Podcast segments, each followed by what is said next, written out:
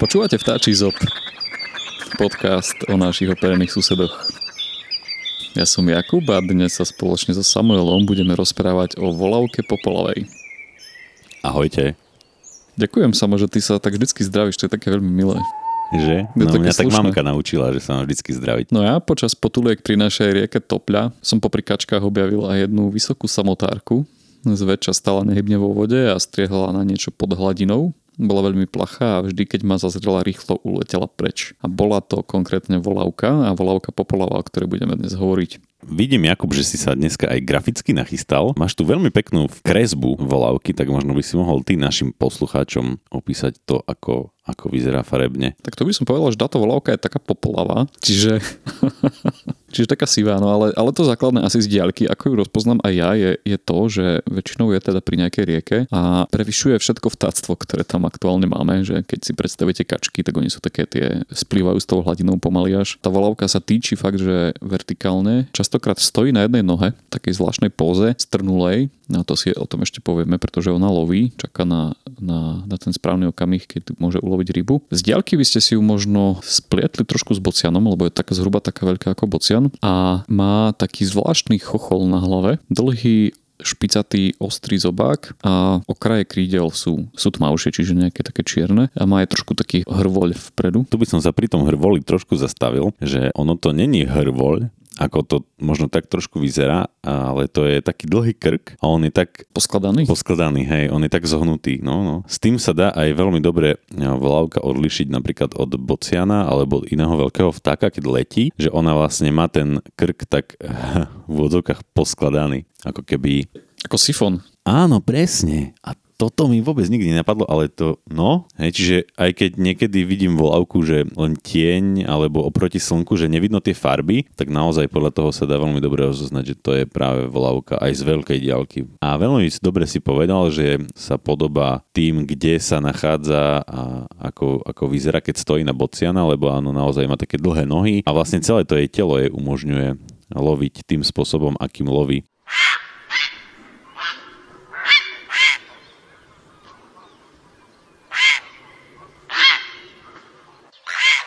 Tie dlhé nohy a presne ten taký e, poskladaný zobak je umožňujú tak špecificky loviť, že vlastne tak e, žiadny iný vtačik tiež neloví. Ona totiž to brodí, brodí buď nejaké močiare, alebo preto často môžete vidieť pri riekach, ako aj tu u nás na Topli, že brodí nejakú plítku vodu, preto má také dlhé nohy, lebo vlastne hej, cho...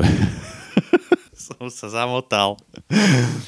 No, že preto má také dlhé nohy, lebo vlastne brodí a ten poskladaný krk, čo má, to tiež není len tak pre nič za nič. Ona totiž to, ak zbada nejakú rybu, žabu, myš, hada alebo niečo také, tým vlastne sme sa dostali aj k tomu, že čo, čo žerie taká volávka, tak ona po tej svojej koristi vystrelí tým svojim krkom, keď si to predstavíte, že má ho tak poskladaný a zrazu ho tak vystrelí dopredu a tým, týmto štýlom vlastne, vlastne loví.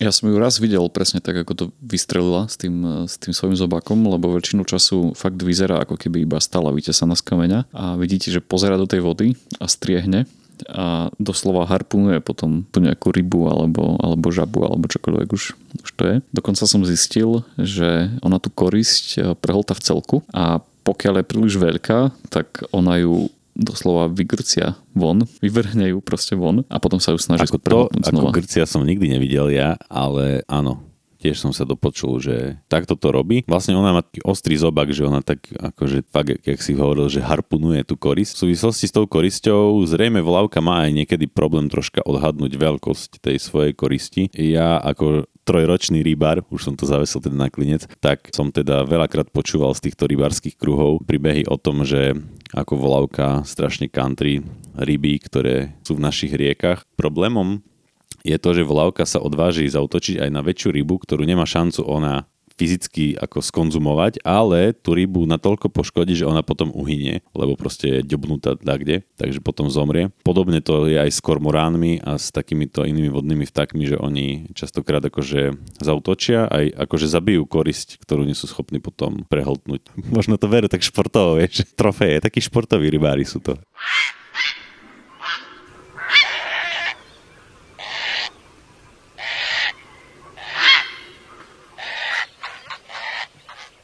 Tým pádom už vieme, že volovkov nájdeme najčastejšie v nejakých mokrinách, močiaroch alebo pri riekach. Ja som našiel takú ako keby dvojicu informácií. Jedna informácia hovorila o tom, že ona žije v nejakých väčších kolóniách a druhá informácia hovorila, že sú to také samotárky, ktoré striehnú v dosť veľkej vzdialenosti od seba. Tak ako to je? Je to tak, že oni hniezdia po kope, ale potom lovia, ty vidíš väčšinou samú volavku niekde stať, tak presne ako hovoríš, že sa nehybe, ale hniezdia po kope. Čiže videli sme to, keď sme pred pár rokmi s Niky, mojou manželkou, splavovali Hron, to je teda o dosť väčšia rieka ako naša topľa.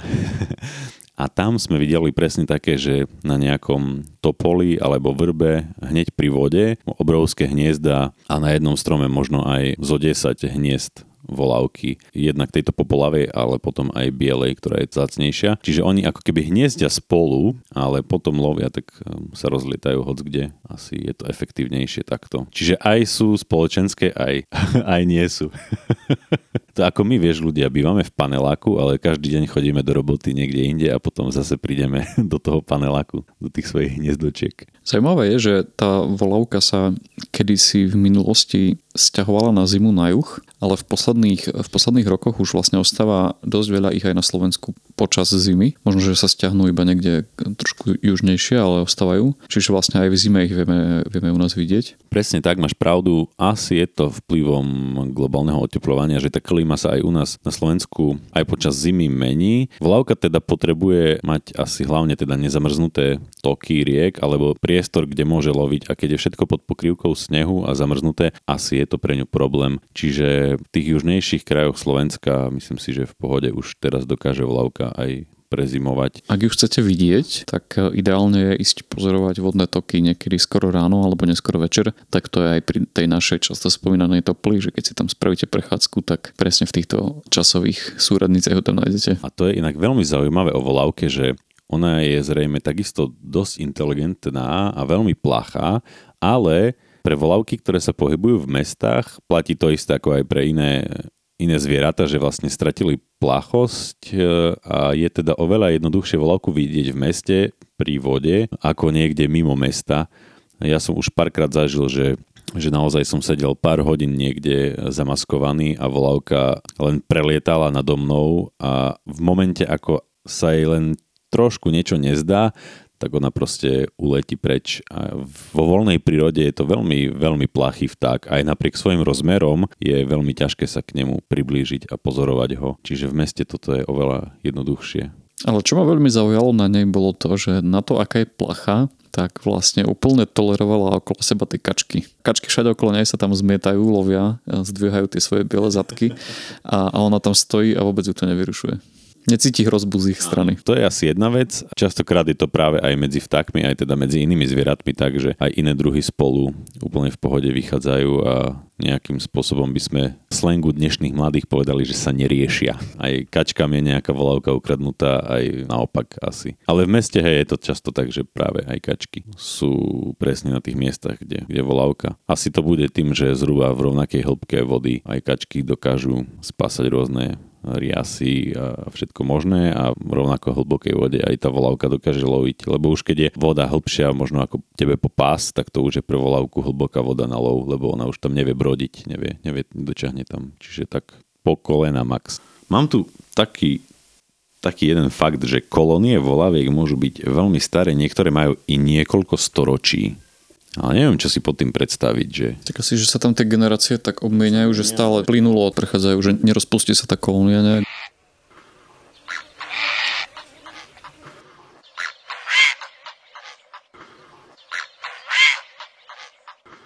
Toto je záver nášho vtáčieho zobu.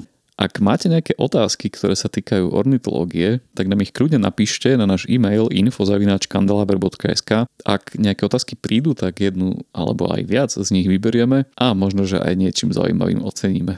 Na budúce sa opäť pozrieme na nejakého ďalšieho operenca, dovtedy majte pekný čas a oči otvorené. Dovidenia. E, vlastne do počutia. Toto bol podcast občianskeho združenia Kandeláber.